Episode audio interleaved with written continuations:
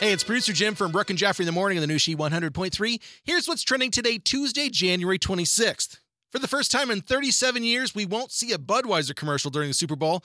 Anheuser-Busch is joining Pepsi and Coke and funneling those marketing dollars to boost COVID-19 vaccine awareness. It'll be the first time anyone ever said, wait until next year about a commercial.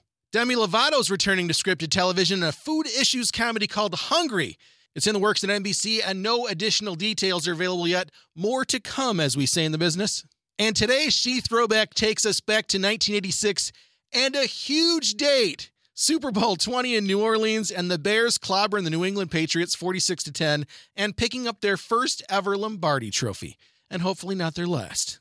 And remember, if you've got an Echo device for the best variety of the 80s, 90s, 2K, and today, simply say, Alexa, open She 100.3.